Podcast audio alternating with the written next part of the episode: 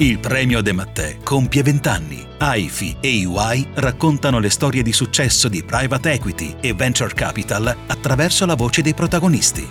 Fabio Canè di NB Renaissance parla dell'operazione engineering.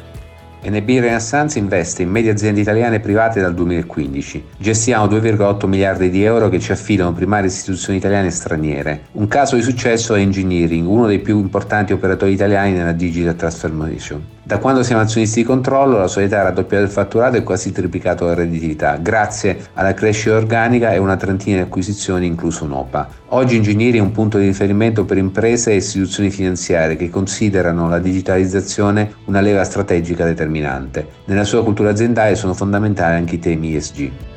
Trovi questa e altre storie di campioni su aifi.it, il sito dell'Associazione del Private Capital. Il premio De Mattè è promosso con EY